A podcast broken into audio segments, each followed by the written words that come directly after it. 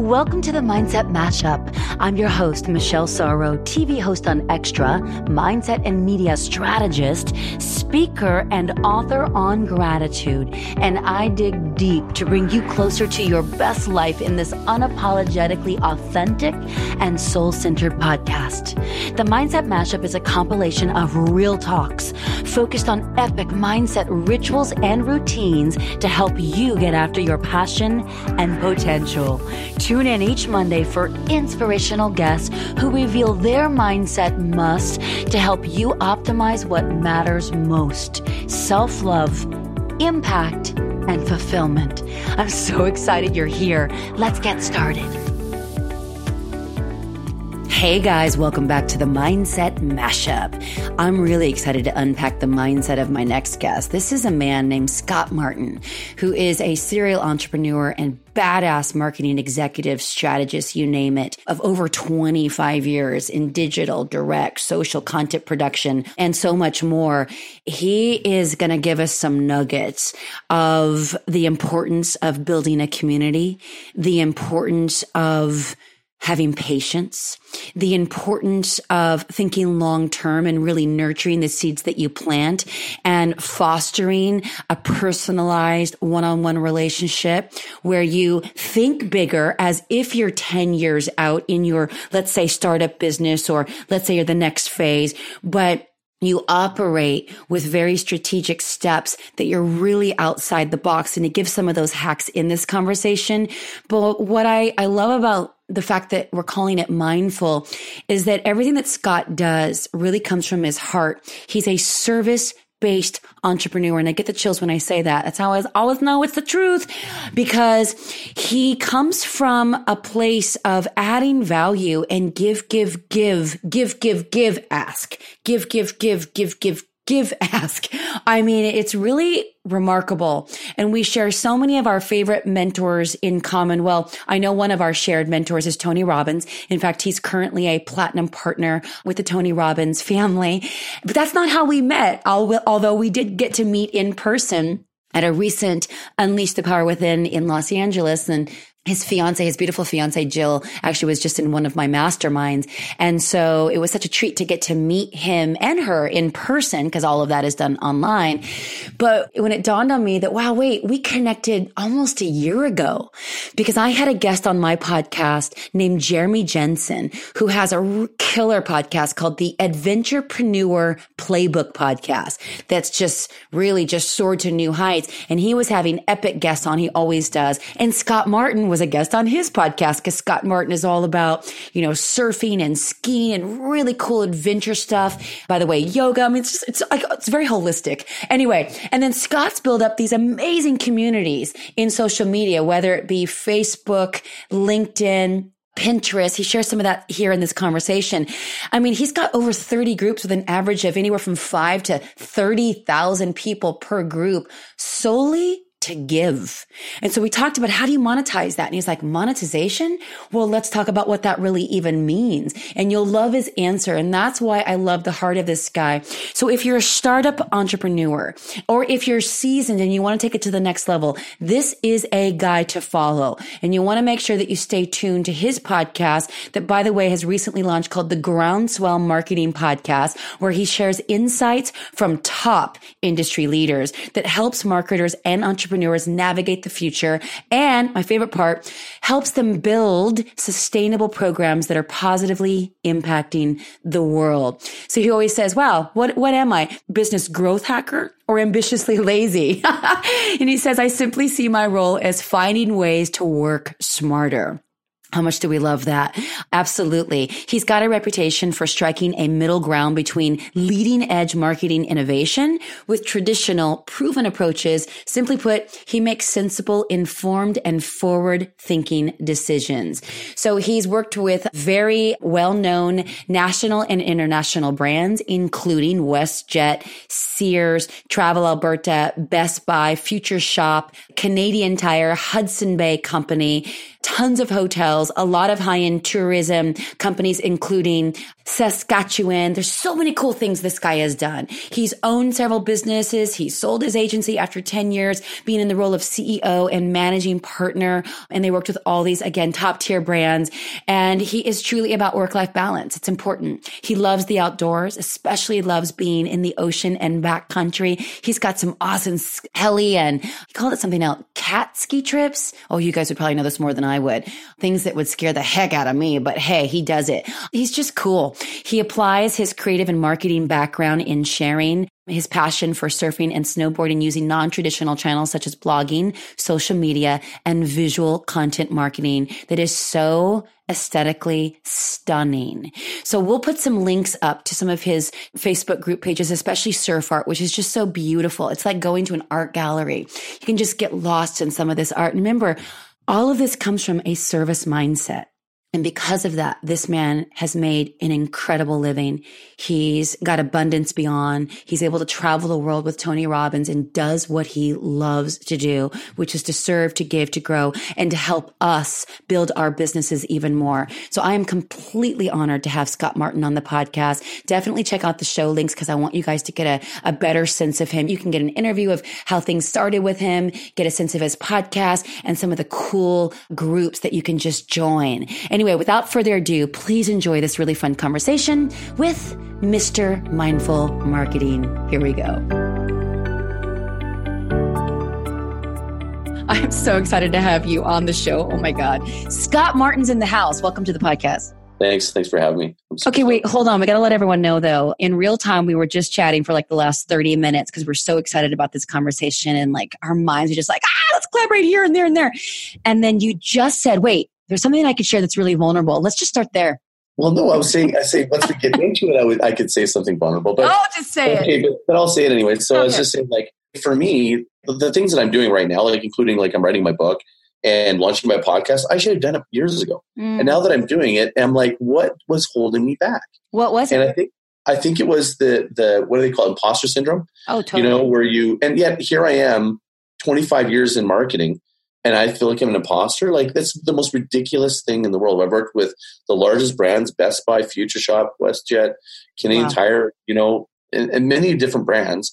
Yeah. Working with largest agencies, Mercedes Benz, Nike stuff, and and yet I feel like somehow I didn't have something to offer and what's really come to me is like working through Tony Robbins and just even seeing your journey and stuff is like being your true self and realizing that there's a lane for you no matter what, and there's that. an audience for you no matter what. So, okay, so that's like a mic drop, right? As we start this this conversation, and I love it. There is no competition when we are forging our own lane, and you're right. When we are our true selves, then everything that we're creating is just real and I think in an alignment.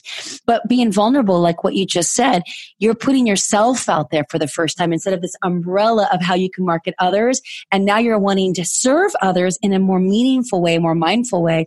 But it's you putting yourself out there like, listen, I've got the goods. There's going to be new stuff, you know, cutting edge stuff. This is where we're headed. And that, that does take some, some cojones. And I think it's well, amazing because we need, we need it. I think also it's because I had 12 years of having a film production company, filming, mm. you know, heli skiing, cat skiing, stuff like that. But I've always been behind lens producing, looking out, never really comfortable with myself, you know. And the, and when I went to Gary Vaynerchuk's 4D program, he was just going, he just said to, to me under this topic, because I brought this up ironically, and he's like, you just need to record everything, but doesn't mean you need to share it.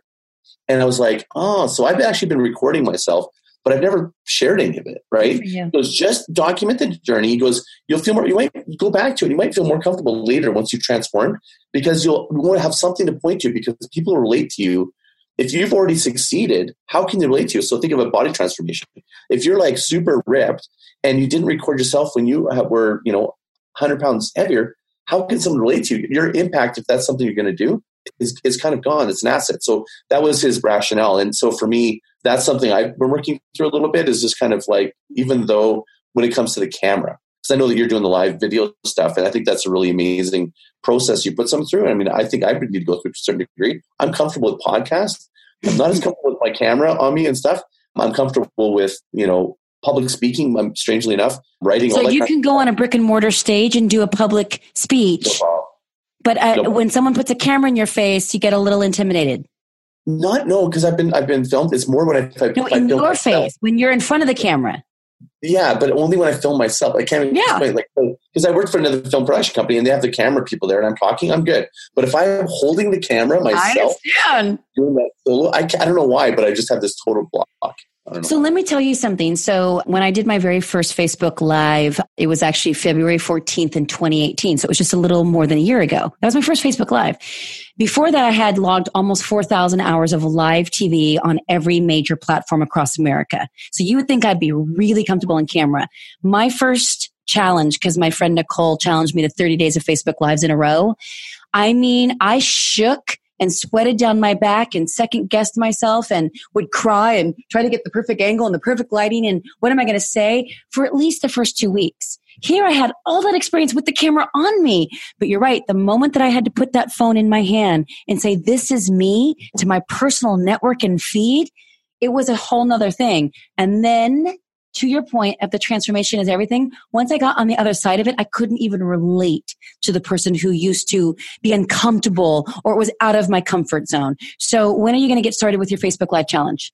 I think I'm gonna, I think I'm gonna, I'm gonna think I'm gonna join your Facebook Live challenge to work through that. Like to me, it's like yeah. it's, it's part of it is a little bit of judgy sort of Yes. mindset, and, and what it is is I see see people on social media all the time going, "Hey, you know, look at me and, and doing this," and it's like uh, what I don't want to come off as being that. You know, what I do want to do is, is focus on value, and that's probably my. It's just my hang up. That's all it is. I mean, it's, it's ridiculous. And when you know that you're there to serve instead of, you know, it be about you, that little shift in a mindset is going to liberate you.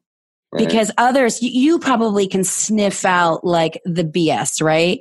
Like it's pure sales, it's pure marketing, like this is not authentic, right? You can smell it.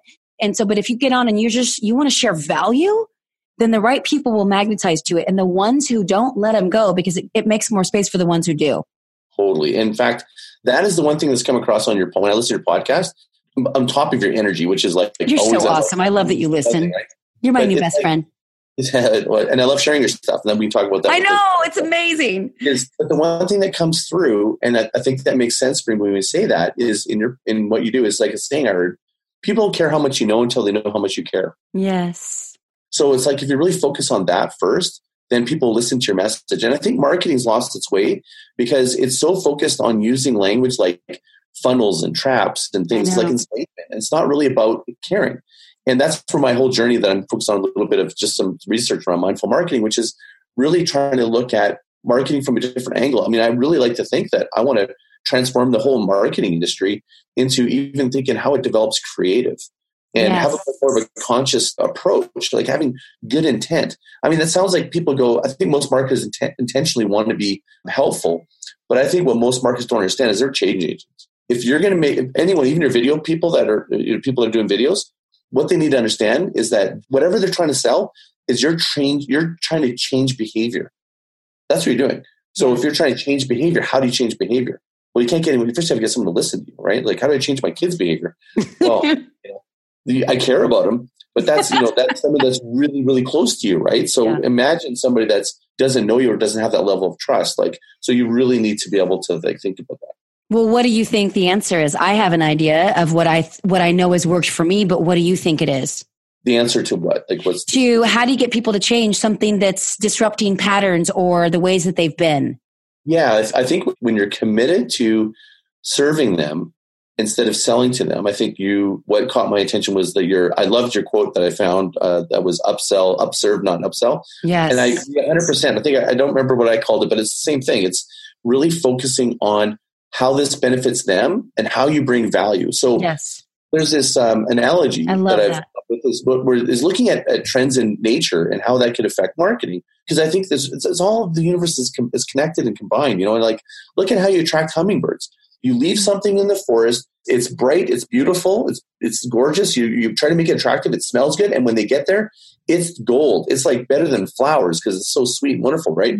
that to me is what I think marketing needs to be is about bringing extreme value and you don't need to yell. It's not about push, it's pull, right? And Totally. that's where I think that this with the course you're doing or with marketers and their messaging is if they if they're so focused on how can I reach 100 people, what's the next hack, and I'm like these little short term tactics, they have no depth. Even if you have an audience of one, and that's when you're asking me for like like before we had a conversation. I'm sorry, we're kind of skipping over a conversation we had before, which is how am I monetizing these communities I'm building?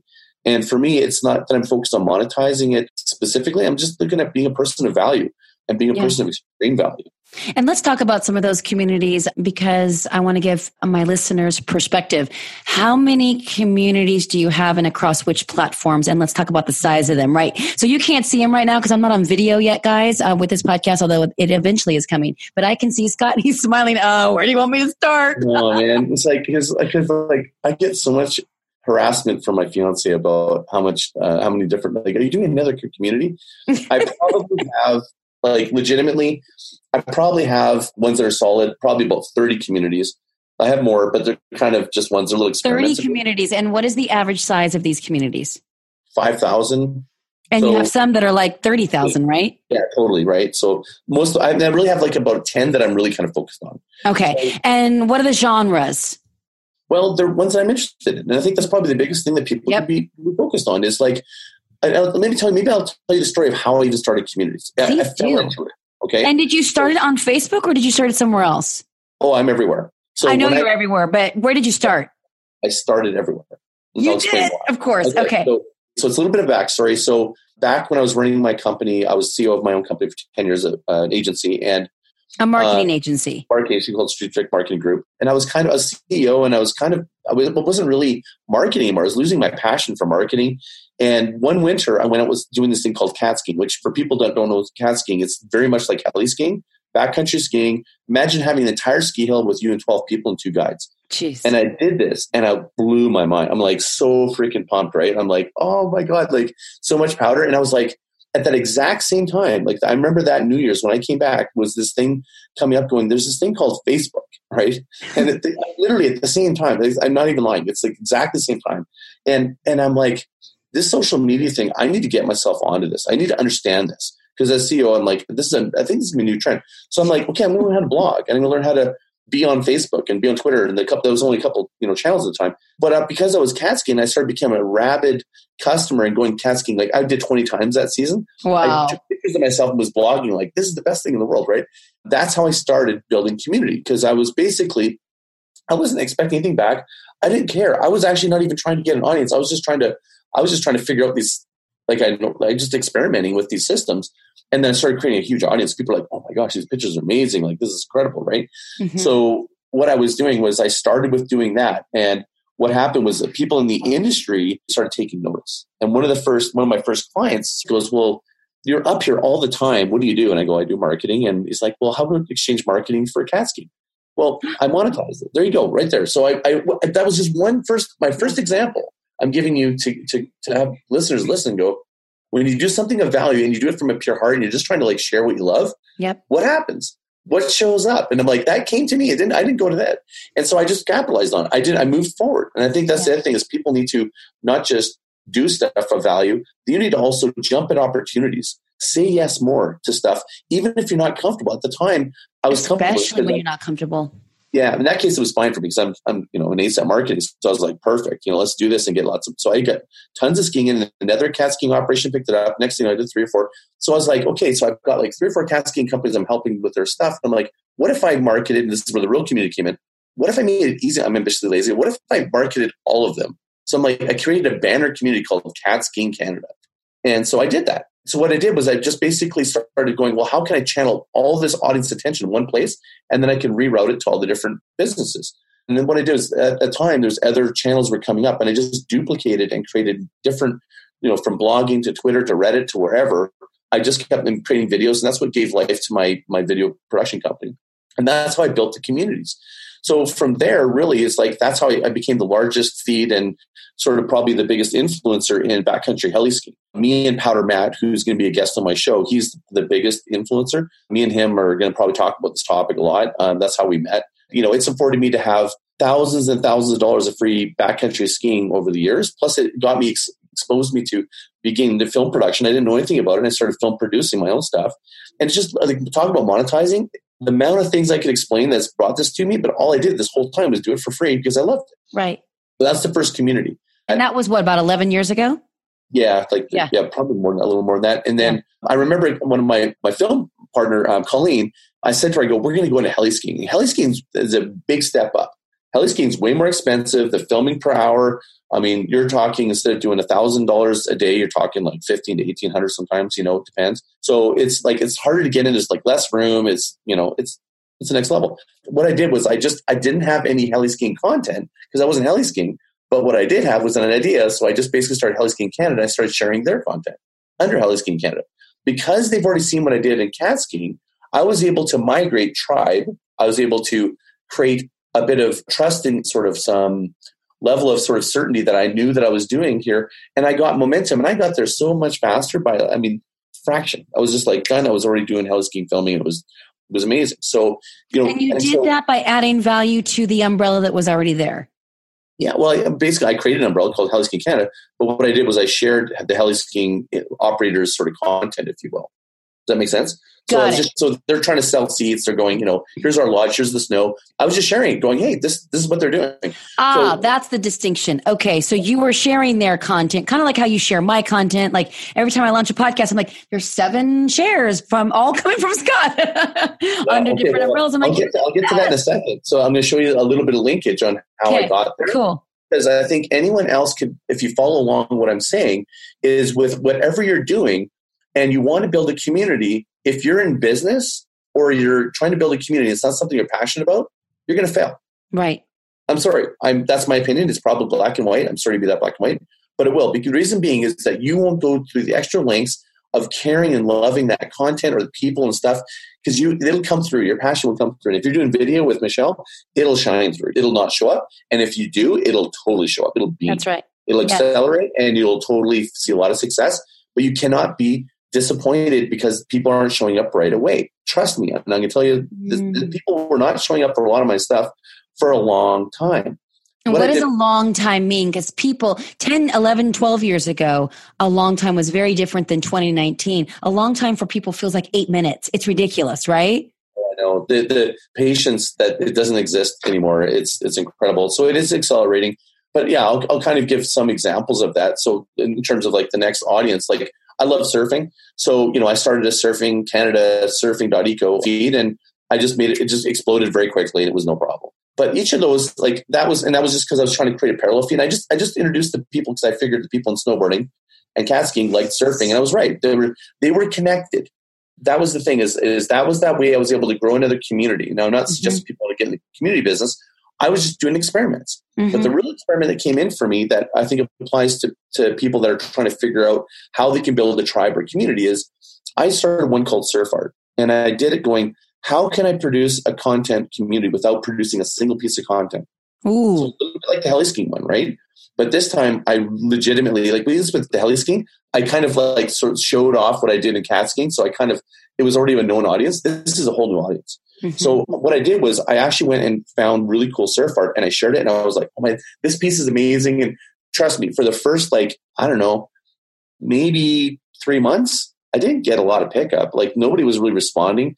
Some of the artists were like, hey, thanks, but they weren't even following me. And then I just kept doing it consistently. And that's Yeah. probably the biggest message I can give to anybody is if you're committed to excellence, you're committed to doing this consistently, regardless of the evidence that you got results there. You need to factor forward and trust that the people that are telling you, if you follow through with what you're trying to do and you do it consistent, just like when someone tells me, because I'm on a big workout path right now to lose a lot of weight, I have to trust that I'm going to lose weight down the road. It's not going to show up for me on day three when I was working out. I have to follow through on the other side. And that's what I'm telling you about with building communities. Does Yeah. that make sense? Totally makes sense. This is why the stats, just even on a podcast, since this is the platform that we're on, 80% of podcasters give up after three episodes. Today I was in the on a in a work meeting with one of my team members and we, we were talking about this podcast and how much work goes into it. You know, I make no money from it. I don't I don't want to monetize off of it. And she's like, "Well, why do you do it?" Cuz she wants me to get into this automated funnel where we've got like 6 in the can and we've already got them marketed in advance. I'm like, "It doesn't work that way for me." I'm like, "It's very organic, it's very natural, it's very in the moment. Like sometimes I'll swap things out or I have to hop on the mic depending on what I'm up to." And she's like, Well, why do you even do it? Because it's so much work out of everything that you do with no return. I'm like, This podcast has given me everything. Like it's how I got connected to Dave Asprey in the Bulletproof Conference. Anyway, the point is, is that I show up every single week without fail, right? And the reason why that consistency matters the most is because I know it's a long term game. And so, so many people have the disposable mentality right now. And I love what you said before we hit record when you're like, gosh, if there was one thing that you would really want to double down on, it's like the patience required for building communities and being really mindful in marketing. It's the legacy that you want to leave. It's not like instantaneous gratification. And I love that about you because you are in this for the long haul. So yeah, consistency is absolutely key. And people give up so fast if they don't get X amount of likes or views or comments. It's like, who cares? Are you doing it to serve and to give? Or are you doing this for what you're trying to get from it? Totally. And right? that monetization discussion is an interesting one. What is monetization? Right. What is it? Is it like money that's showing up? No. opportunities. Like for me, I got opportunities. I get oppor- like I got opportunities like to to work. That was paid work. You know. So for me, it's like it could be anything. It could just be another opportunity to connect with someone else. You don't know where this easy chain of events goes. It's like this conversation that you and I are having might introduce us to something else that's going on. I don't know. It, all that matters is that we're focused on trying to share and give value to help people further their lives and make it better.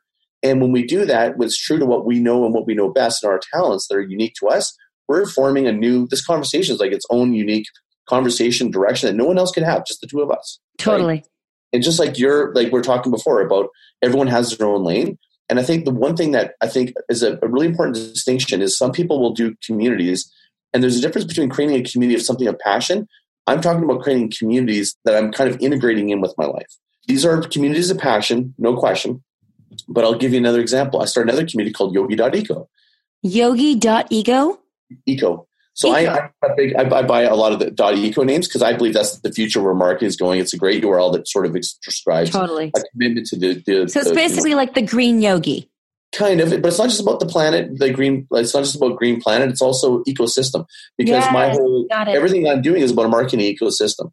So I'm, I'm ecosystem, right? Like even some of the concepts I'm doing is talking about how nature is can replicate how you need to build your business. Like think about the word growth.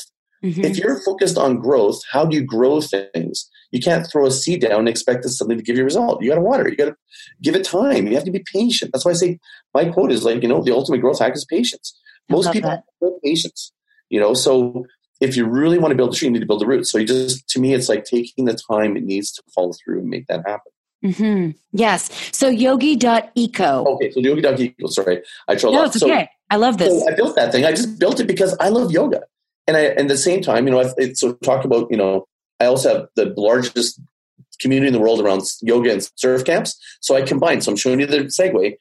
I have surfing, and I know there's surf camps and yoga camps. They happen to work together. I just kind of migrated over here and did this. It happened so fast. I'm the biggest thing since sliced bread in that category. If you're in that category, go on Facebook. If you have a surf camp, post it there. I'll share it, and I just do it for free. I don't mind. Wow. now, do you do this yourself, or do you have a team that's doing this? No, I have a process. So that's the thing. That's part of what my book is about is how do you build ecosystems and scale this stuff? It's you don't have to knock yourself out to doing it. But at the same time, there's a counterbalance, which is there's so much automation and so much like even in in advertising, there's so much pro- programmatic advertising stuff is dehumanized. Mm-hmm. I'm still about the human human marketing. That's why I love your live video thing. Yeah. It's human human. Right. And so there I still have this process where it requires me to be hands-on and, and really authentically there. Mm-hmm. But there's a lot of things you can do to make your life a lot easier. And that's remember you know I had that conversation at UPW about video, about yeah. scaling video. If people have the processes down on how they manage video, how they categorize them, they can scale and do more faster. Totally. It's all about organizing. It's process. It's like kind of like if you're going to do things in batches. That's a simple concept, but you know that's what I'm doing with my podcast right now. I've only done my background episode. I'm basically batching all of the episodes and then I'm going to go in and I've got all this amazing content that's going to activate all the episodes that I'm doing, but I'm going to do it all in one batch instead of doing it iteratively, like sort of like as a one off basis. Now, that's a different process. It's, I think that there's something to be said for just getting out there and getting moving. 100% yes. it. I'm just going about it in this particular podcast case differently, but I've done it exactly that way. So I'm just, a lot of things that I do are because I'm trying to test and try new things too. Because I'm because about disrupting it. marketing. I love that. Now, you and I, we had a conversation right before you took off to London UPW, and I was about to go do the biohacking conference. And we were so excited about this conversation. We've both been looking forward to it. But you said something around the future of marketing and community and really personalizing marketing and making it more one on one. You said something to the effect of it's going to take more time, i.e., require more patience, but this is where we're headed. And it seems counterintuitive. I'm putting putting some words in your mouth because it kind of goes back to old school, but yet this is what is bubbling up, you said, and it's going to disrupt marketing completely. Can we talk about that for a moment? Because that's what really lights me up is going back to not looking at an email list like a list. These are humans. These, this is a community that trusts you with content. And so I just, I love this whole concept. So are we talking about the, like sort of the mindful component or are we talking about the, where I was talking about personalization because we've had so many conversations now. That's so, true. Yeah, so like personalization has been my background. I started in personalization when I was in my early twenties. That's when the dot com boom was happening, and I actually founded the Personalization Industry Consortium. Industry so, Consortium. What does that mean? So this is another example of community. So what I did was I started a community around personalization. It was an advocacy group that we actually filed with the FTC so we could have the industry self-regulate. The reason being is at that time, tension, tension creates great opportunity. The tension was privacy, right? People at that time were like, oh my gosh, like it was like nothing like now, where privacy was such a lightning rod. And, and these these personalization engines, so Amazon was would do what's called relational databases. It would take implicit, explicit information, what you say, and then the books that you're looking at and go and they make these magical automatically sort of recommend this new book and you're like how did you know that's such a great book right. that's the early form of ai that's where it's going now Yeah. so what so basically, this is where it's come full circle. And I'm going to have a guest on my podcast. I'm recording in two weeks with Joe Pine, who I think it was Forbes magazine top 10 minds in business. He's written many amazing books. One's called Authenticity, The Experience Economy, and he's a brilliant man. And he's mm. writing a book about this, or he's got a white paper. I just read it, and I'm like, this is exactly what I'm talking about. So cool. Is the future of customers on personal level. So I want to, I want to not go into that discussion, but basically what we're talking about is using technology and processes, not because you're trying to automatically reach more people and create automation engines. That's impersonal. It's using these technologies. This probably, I'm going to just like simplify this. If you're looking at listening to this podcast and you're going, you know, I see all these tools out there and I want to use them, ask yourself this very simple question Are you using it because you want to just not do any work? And you just want to just like reach a ton of people or do you want to do it so that you can spend your best time on adding a more human experience to your customers?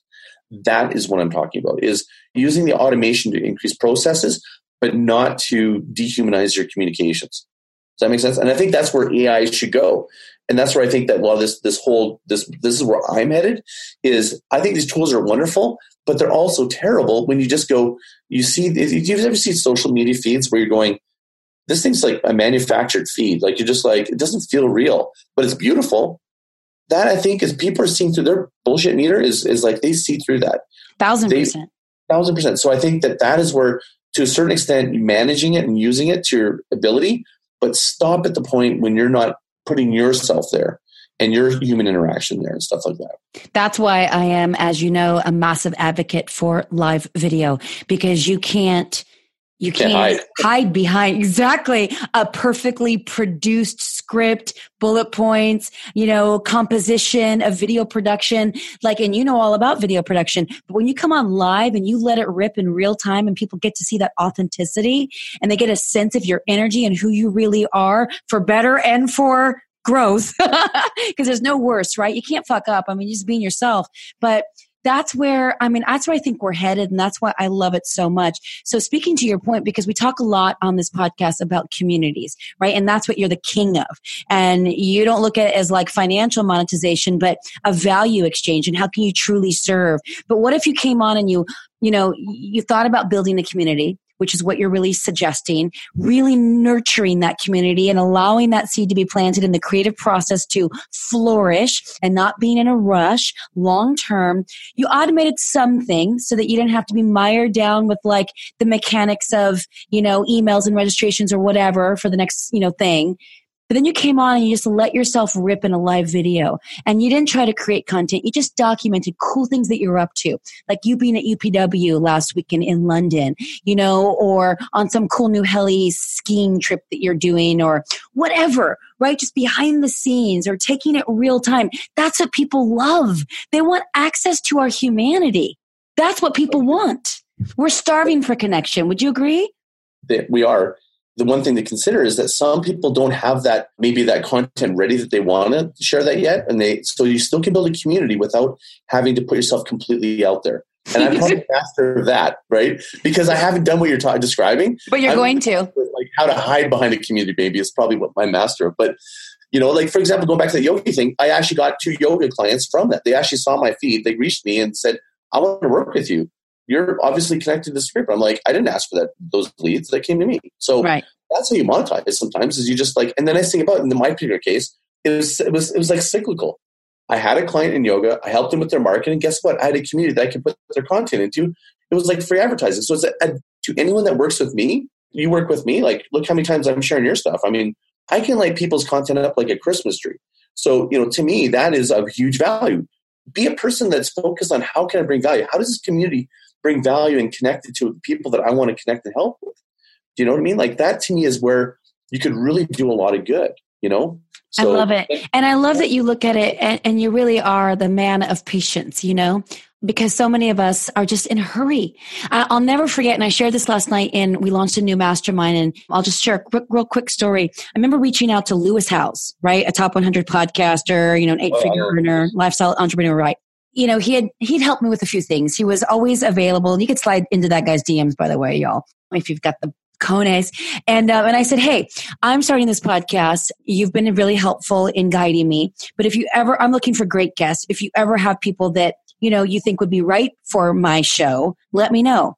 And he had the greatest response. He was like, I suggest that you start with people that you already know and you know them well and go deep and narrow there and it will grow. And it reminded me, and that was last like February, guys. So it's been over a year now. But, and he was right. I wanted what he built over five years' time within three months right?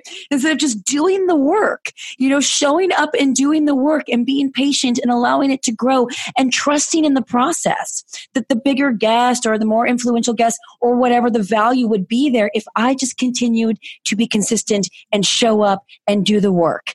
And people want to skip that part and they want to rush in and spend 50 grand or 100 grand in Facebook ads. It's like, that is Why not work. No. And it won't work. It's a house of cards. Think of it as a groundswell. I mean, that's why groundswell marketing exists. It's like Just we by the way, you guys don't know this yet, but that's the name of the podcast that Scott's about to launch, and so it's coming out, and we'll make sure that we cross promote here. But anyway, yeah, it's groundswell. So I was saying this is a slightly modeled not after Tony Robbins, right? So you look at Tony Robbins, everybody looks at him and goes, "Oh my gosh, he's massive." Well, Tony will tell you that you know he has had many talking years of having 30 people or less in his talks like 41 years of experience that looks right. like an overnight success people are like i want that 41 years later so here's a really interesting content so i'm looking at his is i'm writing a book called groundswell marketing sustainable growth marketing and it's like to me that is probably the essence of what i'm i feel like i have a unique perspective on which is mm. how do you do this thing sustainably and it's also based on market conditions your audience and also your resources, right? Some yeah. things aren't sustainable. Like if you go and buy a bunch of ads, it's not sustainable. You know, and maybe it is if you've got an endless amount of money, but if you do the ROI and the total acquisition cost, maybe it's, it's probably not. It's and not. if you look at, at where the, the right now Facebook and Instagram stuff, the ad rates that are for most businesses they're somewhat affordable.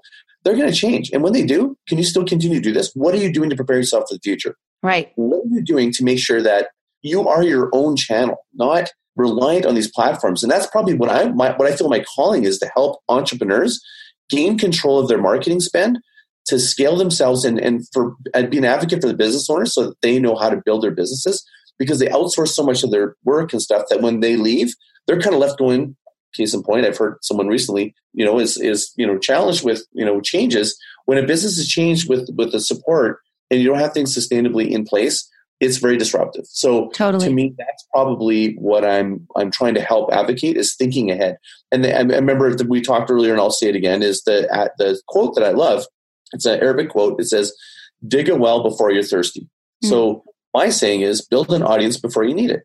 So if you're a person that's in business and you're, and you're working with Michelle or you're building your business and you're you have a job but you're trying to build your, your side hustle, or even if you're an entrepreneur and you have like an existing audience that you're servicing and you know it can't get much bigger, but you know you want to do maybe a new offering, build the audience, build a tribe, build a community before you need it and test it because you're going to get feedback. Like I learned so true so much on my, my communities on the yoga one. I know which hashtags are working.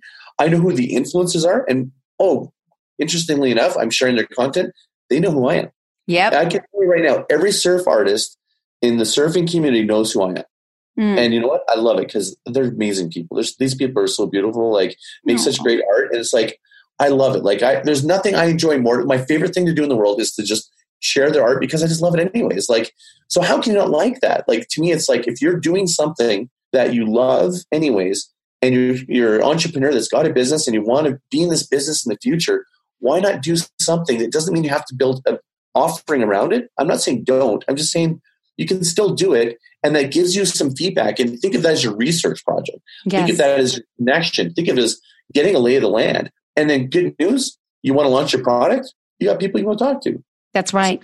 And then that takes patience Right. And then you can reverse engineer that, by the way. And when you're thinking about building a community that you want to genuinely serve, right? You want to give to more than you want to ask from.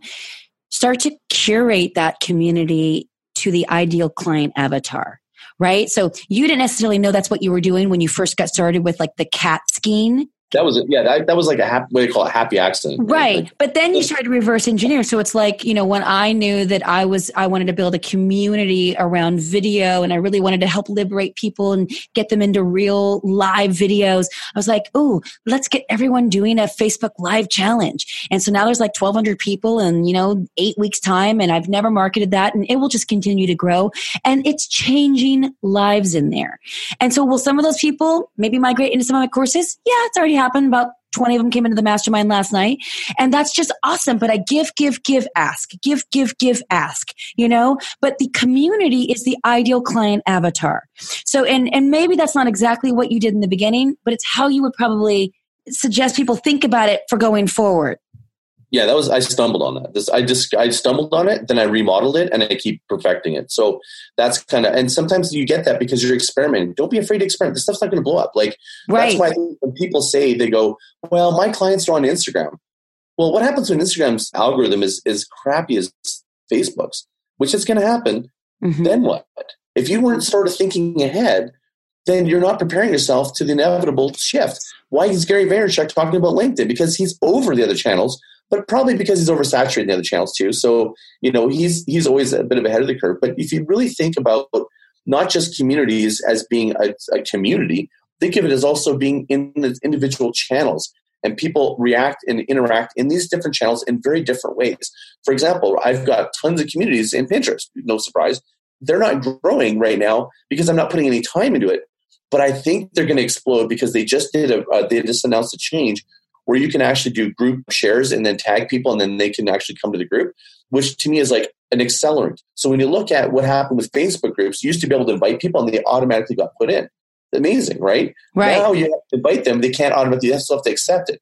So for example, I used to have communities that were 40, $50,000 person communities. And then Facebook goes, oh yeah, if they haven't interacted in your community, they're leaving. I don't know if everybody, I don't know if you heard about this, but a bunch yes, of people yes. So mine, you know, a bunch of them went down. There's some that just they like my biggest ones, like surf art and yoga. They were really active people. I didn't lose anything.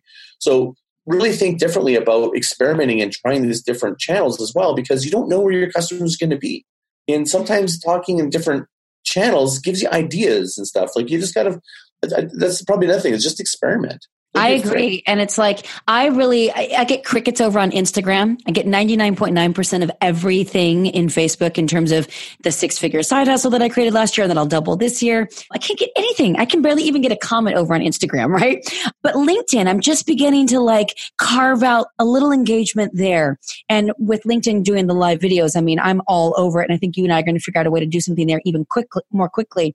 But you were mentioning before that Pinterest, you think like Pinterest is like the next big thing, which seems so counterintuitive to me because I'm like, Pinterest, do people even still go on that thing? Like, I'm like, what? I have a Pinterest account and I love my boards, but I never go on there because I can't interact. So you're saying all that's changing.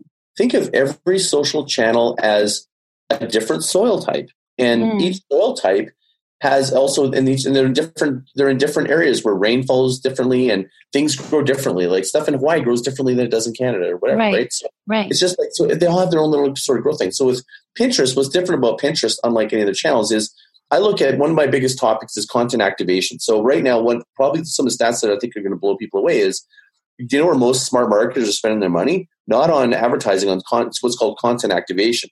So for every dollar you spend on content, you probably need to spend three dollars on activating that content.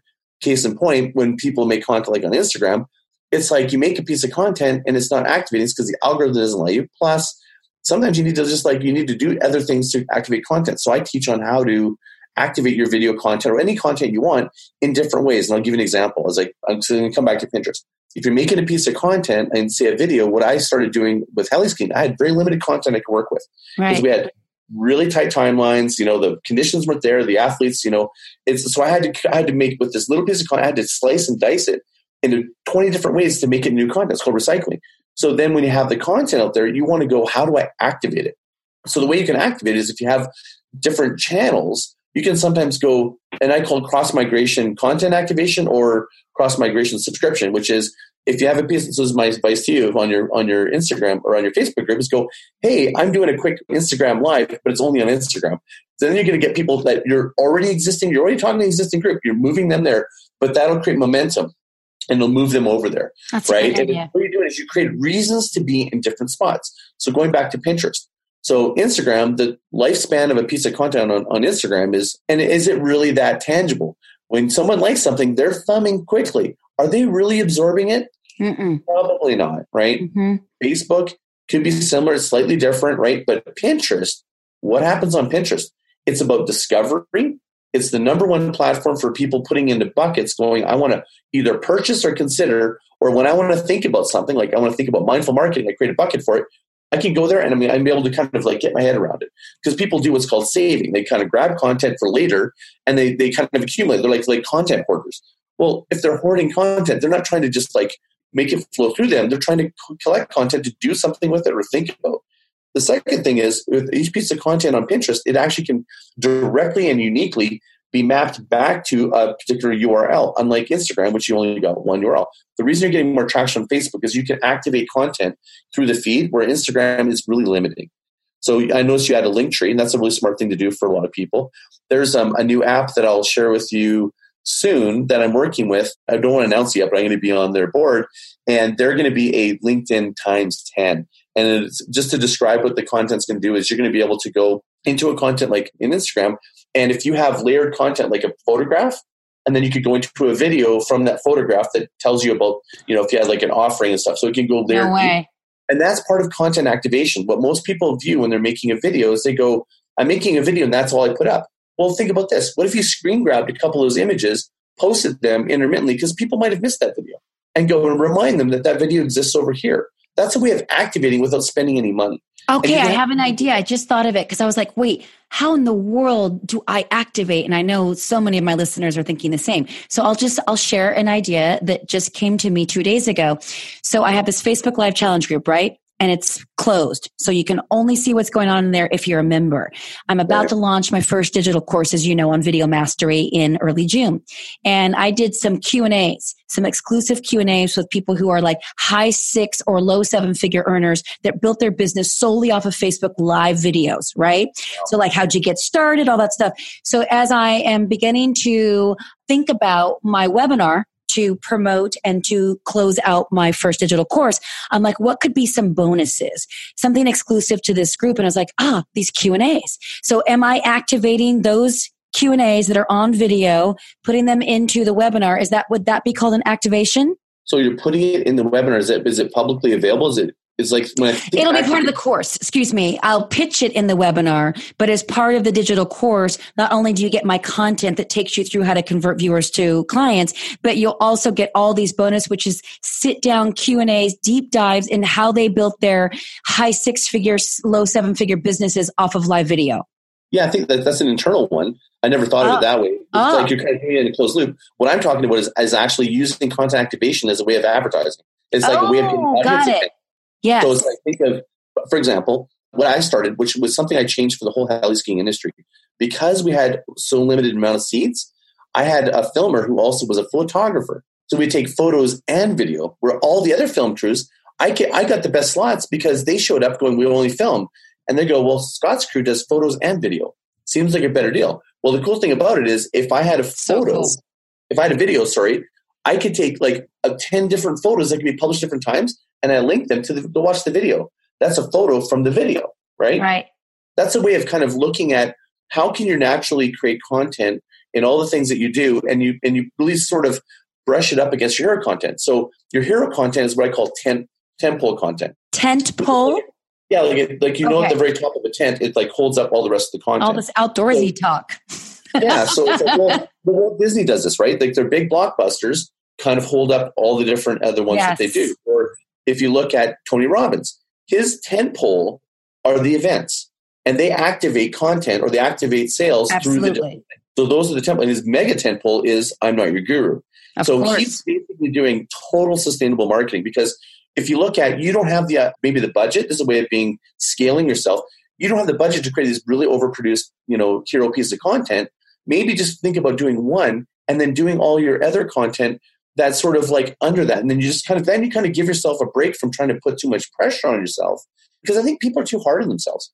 I mean they really are. I mean i think that's probably one of the biggest things that i would see what prevents people from doing a live video course is they're too hard on themselves because they don't believe that they have a voice of what they can say. And they're probably like i'm talking from my own voice by the way because this is how i am with doing it live. Just live is i think really like scary.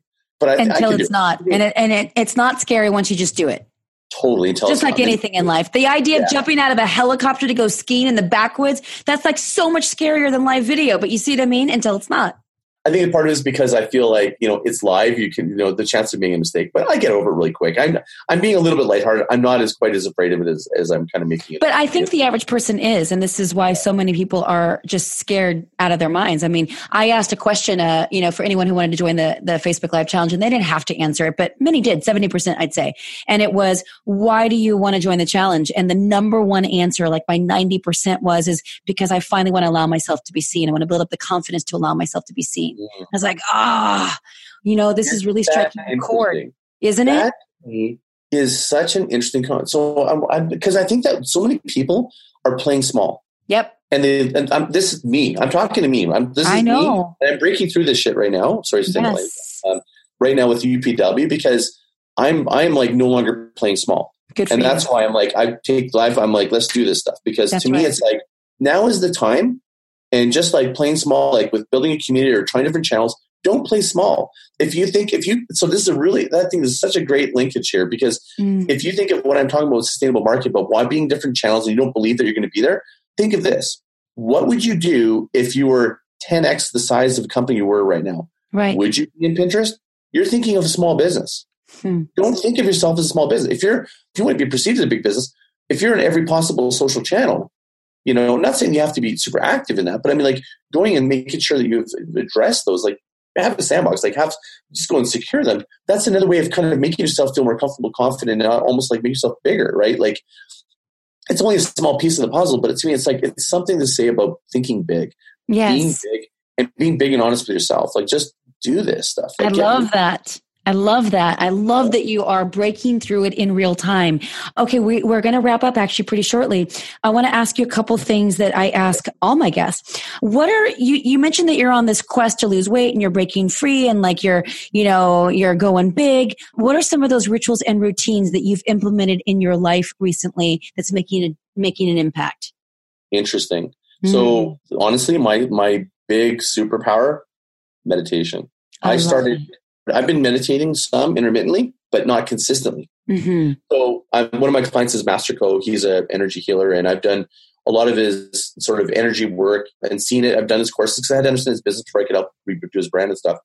And I never really felt the energy. I never felt it in my hands and stuff. And I just and, and I'm a guy's guy. I'm like I'm, I'm like I guess I have a bit of this like wall going for real, like really, like I'm always a little bit skeptical and stuff. And and when I made the decision at the UPW in LA was like I was going to commit to Tony Robbins priming Mm-hmm. And I was gonna, and I also got coaching. So it's like, what am I grateful for? What are my three things to thrive? Like, what am I going to focus on going forward and do that consistently? And then I added my own component to it, which was at the Tony Robbins did this financial summit. He had this amazing song that he did this really long meditation to, and I mm. and I found out what it was, and I decided to make and in my own. This is just me. I'm always trying to create my own little thing, and I created my own sort of like additional meditation at the end, and it's all about me doing creative thinking. Mm. So basically, because I'm I'm I'm on this quest of like trying to figure out what mindful marketing could be, and what it is is I'm trying to put myself in the mindset of going how can I ask the universe to give me the most creative, most sharp minded, interesting ideas to either for creative design or creative thinking or for marketing? It's very specific. I'm asking these questions to. So after I've done my meditation, my priming, that's what I'm doing every single day. So I've done it for 30 days up until or whatever it was between the, the two UPWs. I go to UPW and Master Co does his energy thing and I not only I, I, like I'm full on could feel the feel the energy. And this is the and, second UPW, like a month later. So you were at yeah. LA, and then a month later you go to London, which was just last weekend. For anyone listening in real time, it's the middle of April. Yeah, right. So to me, I'm a bit evidence based, right? Like I like to see evidence, I like to feel tangible evidence things, and so to me. The things that I experienced during his meditation there, which I described, which was, you know, like when you're, uh, it's a hard, long hard conversation about like, you know, sort of seeing a light above you and just feeling the energy was a direct result of the fact that I've actually been doing this consistently. That's and that just kind of broke through for me where I'm going, I need to step this game up in yeah. terms of visualization, self talk, and language, and using that towards how I can market better and bring more value to my customers. so that. that's where I'm kind of using this this sort of this new routine and ritual, if you will, is really starts my morning with that. I wake up at 5:15. That's when I start that. It's nice and dark. No one's bugging me, and I can just kind of like get rolling with that. And then I'm in my mindset. I leave there and I go to Starbucks usually. And that's when I do my best creative writing for my clients. And because I, I want to show up for my clients with a fresh mind and, and have the best possible creative ideas. And that's where I do all my creative thinking. That way, my best time during the week or during the day can be like interactions like this, mm-hmm. where I can just really know that I always have that time every day to do that piece. The second piece that you asked my rituals was that I've reprioritized. Like I used to say to myself, the, the story I told myself was that I'm too busy for working out. Or I would say, no, no, I made it a priority. I'd lie to myself, but it wasn't, it was the last priority. So if someone called me for a product, like to do this podcast, for example, like if you had called me, uh, if this was during my yoga schedule that I have in the week, uh, this would have been a no. I and gotcha. I, I got this really cool sort of saying from another entrepreneur. If it's not a fuck yes, it's a fuck no. And That's I had right. to make it a fuck yes. So I just basically, if combining those two things, I lost eight pounds. That's um, awesome. Pumped, you know, and I'm I'm on this journey. I met Nikki Sharp, who's an incredible yoga influencer stuff, and she's a plat at uh, with Tony Robbins, and she's going to be my personal coach, and I'm going to help her with her stuff as well. I'm going to be on her podcast next week, and I'm super pumped about just really modeling and working with other people. And I just encourage you, if you're listening to this, is going part of being part of these masterminds or listening to this podcast. If you're you're kind of intermittently doing it, if you do it consistently, and you kind of have someone alongside with you, you will be blown away at how fast these little you just think of it as i went to upw i've been to like six and someone asked me why are you going to so many i'm going if i pick up one nugget it's worth it and this last upw was my sixth and you think i would got the least out of it I think I got the most out of this. I love that. I just got the chills. Every I've been to four UPWs and two Date with Destinies and a Business Mastery, and I'm going to my fifth UPW in Dallas. Will you be there? I'll be there. And I'm gonna yeah. yeah Awesome. And I remember what song was playing while the distinction was breaking through of every single UPW, whether it was how to scale a business, have more love and connection with a, a family member, whatever it was, quit smoking after 30 years of being enslaved by some bullshit belief that I couldn't quit or I would gain 50 pounds if I did. I mean, I just, I have distinctions where I'm like, oh my God. That's why I keep coming back. So yes, fully immerse yourself, right? Showing up consistently, doing the work, taking that inspired action along, along the way. But what I love that you're really saying that I'm hearing anyway is that clearing your mind on a daily basis consistently so that you have access to integrate these distinctions and these ahas, right? Because if we just continue to go about our sort of busy day and we're so full and we can't just give ourselves the spaciousness and the expansiveness to receive, then it makes it nearly impossible to ever fully integrate, much less implement, right? So that's what you're allowing yourself to do is you have access because you're allowing that portal to be open. And I, am I'm, I'm becoming this from like a guy's guy perspective, like that. for a lot of guys that might be hearing that, they're like, okay, I'm tapping the universe. They might not really connect with that. here's how I connect with it in a different way is that yes. like PW, oh, and when I do my, my meditation, like I actually, Tony, probably, probably won't be upset that it does, but I, I, I just recorded the priming and the, gratitude. Yeah, don't say that. yeah. And I'm, I'm not I didn't advise it. Yeah, I'm not. I'm not. I'm, I'm not sharing with anybody. It's just for me. And yeah. the reason why there's a reason is I realized that there's an emotional connection to me remembering that moment that I was making decisions. Anchor. And yes. it anchors me back to make sure that I am true to that. And so if you're mm. one way to hack for most people, and that's like guys maybe, is if you're listening to a song, it's a form of meditation too. If you listen to a song, you know, I think I heard this from Tim Ferriss, is listen to a song and just leave it on repeat. So I have a couple songs, I, and I do that if I want to get into a creative state because it's a song that mm. puts me into a certain state that I want to be in when I'm writing or if I'm thinking. And it, when, if you're going to do a warm up to a podcast or warm up to doing a live event, have a routine that puts you in a state of mind, whether it's a music song you play or or something you want to read to remind yourself, do something. And those little those are micro routines, may not be a daily routine, but it might be it's a routine to getting ready to write some creative. Maybe it's a routine to getting on your podcast or getting or doing a live video. Yeah. yeah, like me, those are the things that actually I think make you feel have that sort of confidence going right into it that you're going to really bring your true self out instead of it being at the end of the video instead of the beginning of the video. Totally I agree. think a lot of people they they kind of warm up at the end. You know what I mean? Is the, how do you get there right right at the first moment? And then maybe I that's love that. So setting yourself up for that by anchoring back to a moment when you were fully lit up and alive. Totally. And then yeah. you start from there, and then you can only go up from there. I for love me, that. I, anything I want to do, I can just listen to Tears for Fears shout because Tony always plays that at a certain moment in the event, and I listen to that, and I'm like, I'm bursting. I'm like, let's do this. Let's I love go. that song. I know that's after the Dickens yeah. process. I know that. I know when he plays that song. I'm ready to rock after so that. I'm like, so. Good. So if I go um, into a meeting, if I'm doing something, I listen to that song and it just puts me in state and I'm ready to roll. I love that. For me lately, it's been Sia's Unstoppable. It's been about a year. They even had that. I didn't even choose it. They chose it for me to come out every time I came out the stage to MC the, for the three days of the Bulletproof Biohacking Upgrade Labs Conference, the longest name. Next year, it'll just be biohacking. But anyway, um, they played Unstoppable. It was so awesome. Amazing. You know really cool. I was watching your journey live, of, so to speak, uh, as you were posting stuff and it just looks so phenomenal. I'm just so impressed with your journey. Like you've, mm-hmm. you know, I think that you know the one thing that is really great about you is that you really do bring it back to the to the sort of like the honest truth. Because some people could look at the surface and go, "I can't." I, you're you're already there. You already succeeded and stuff. And I think most people, the, the more I'm getting around these really successful people, they put their pants on one leg at a time, like we do. They have the same sort of fears and they have the same daily challenges they're just pushing forward without evidence of it being there and they that now they got more evidence that's all they got right?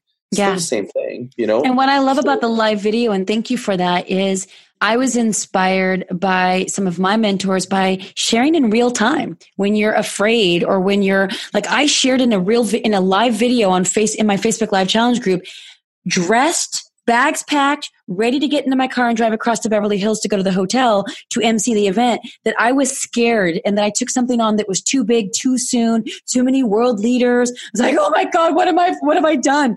And I was playing small for a moment, but I was allowing myself to be, you know, radically human and sharing that moment and just being like, hey guys, I know better than this. I know I'm going to get out there and rock it, but right now I'm feeling really scared. So I wanted to come on and share it with you. Just send me some love just like send me some vibes because I need it right now and I'm going to take you with me.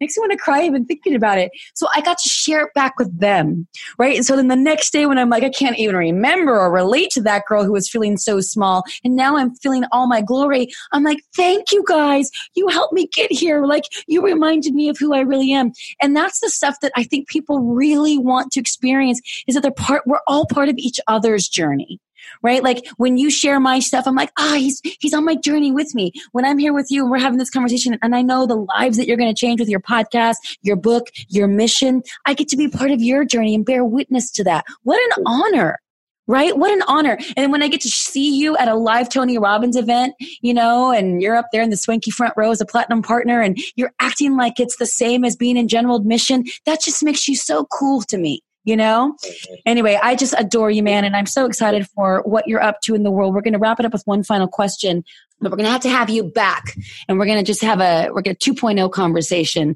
I started this podcast because I wanted more people to experience a deeper fulfillment, right? Tony talks about all the time. People yeah. got the science of success down, but that art of fulfillment, wow, it's it's so elusive. How do you define fulfillment? I knew you were going to ask this because I've listened to most of your podcasts. And the good news, I didn't have to really build it. It's actually from Date with Destiny. I, you know, I kind of really had to reconstruct that. But for me, it's when I'm moving, when I'm moving in the direction that's congruent with my values, and that could be doesn't have to be future self. It's like being present. So as long as I'm congruent with my values, I feel fulfillment. Even if like sometimes like if you think back when you're younger, you think that you had different values and you probably would go, was I really fulfilled? But if at the time that was your values and you can look back at those were special moments, that's being fulfilled. It doesn't mean that you're you were unfulfilled because your thought of what fulfillment was has changed. It's like being honest with yourself that you're going to constantly evolve. And so as long as you're moving, you're congruent with those values and you always feel unfulfilled when you're moving against those values. I feel anyways. That's just my take on it. I think that's such an amazing answer. And you just reminded me of what some of my top values are. Now, we're privileged enough to have an unpacking of that, right? Not everyone understands what their values are, or certainly in the order or sequence that we've been taught to do at Date with Destiny. But most of my listeners have been to Date with Destiny at this point. What are your top three values, if you don't mind sharing currently? Yeah, my current my current top three values. One is living with gratitude. Mm. That's my my my top value. Uh, growth, and I forget what my third is. To be honest, that's okay. But growth and gratitude; these are, these are powerful. What more do you need? Yeah, yeah my top two. You know, um, yeah. I mean, anyone that's listening that's been to Tony Tony Robbins event totally understands. You know, totally. Thing. And if you don't, that's okay too. Like I think you can kind of relate to it to a certain degree, and maybe that'll encourage you to go to one of your events. I hope that my goal one day is to actually be on Tony's stage to be in his business mastery and bring value to people around marketing. Uh, because I believe that the way that he's I just got the business, chills. I think it's happening. I think it is too. I, yeah. I think that way he's built his business is is is like basically what my book's about.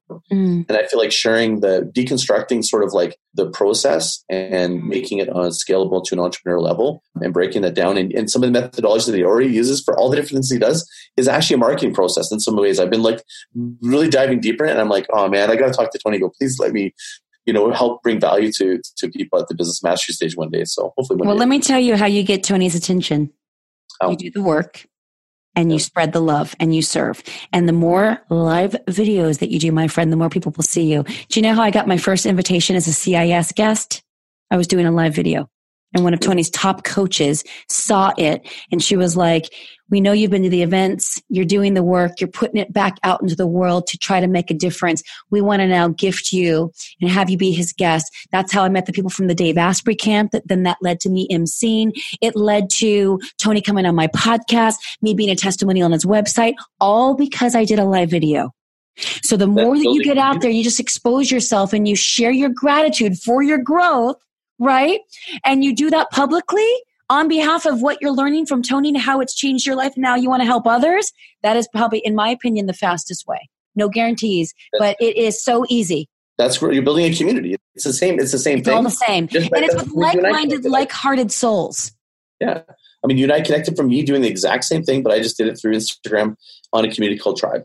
Right? So it's cool. So now, so now you're giving me a real motivation and leverage. Leverage, yeah, yep. exactly. Leverage to do that. And I think that's exactly what I'm going to do. So when we, I need to get you on my podcast yeah. because there's so many things that I actually, like we originally were going to do back to back podcasts. And I think we were talking about blending this, but I definitely think we need to have you on because there's so many things that you're doing that I want to shine a light on that I think would be really helpful for people in terms of overall marketing. Your niche of live marketing is super important. And there's probably many ways that people don't understand how it can integrate in ways that people are not visualizing. I, I agree. Always, and I probably don't like, even know those. Those would all be like blind spots for me, right? Because I don't think of myself as someone who markets. I don't even think of myself as someone who knows what I'm doing. I just do it. there's that. Well, there's a, there's a huge growing need for people wanting to to see the like almost like transparency of a business. Yes. And everybody always thinks might be thinking that live sort of that is just for sales and I think it's that's the maybe one of the mm-hmm. big areas. But I think there's a ton of other ways that that can be useful to really help impact your business. That you have people have want behind HR, like human resources. Oh yeah, you know, like, like for people to go because one of the biggest challenges for businesses is, is, is attracting and retaining quality people.